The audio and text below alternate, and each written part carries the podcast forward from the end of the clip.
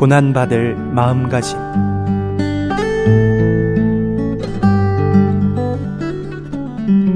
히브리서 11장 25절 모세는 도리어 하나님의 백성과 함께 고난받기를 잠시 죄악의 낙을 누리는 것보다 더 좋아하고 성경에서 말하는 고난을 받는다는 것은 무슨 의미입니까? 그것은 우리가 주님 앞에서 한결같이 택한 길입니다. 바로 주님께서 우리가 은혜로 충만한 생활을 할 수 있도록 안배하신 것을 말하며 오늘날 우리는 하나님의 종으로서 그분을 섬기기 위하여 기꺼이 고난받는 길을 택하는 것입니다. 그러므로 고난받는 길은 바로 선택하는 길입니다.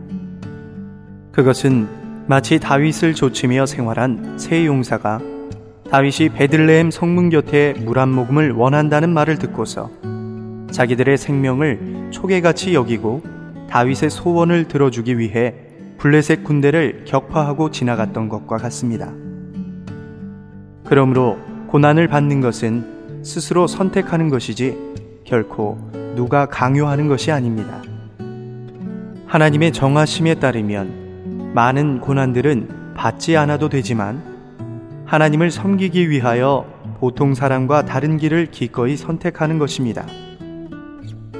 이것이 바로 고난받을 마음가짐입니다. 고난받을 마음가짐은 하나님을 섬기는 모든 사람들이 기본적으로 갖추어야 할 자세입니다.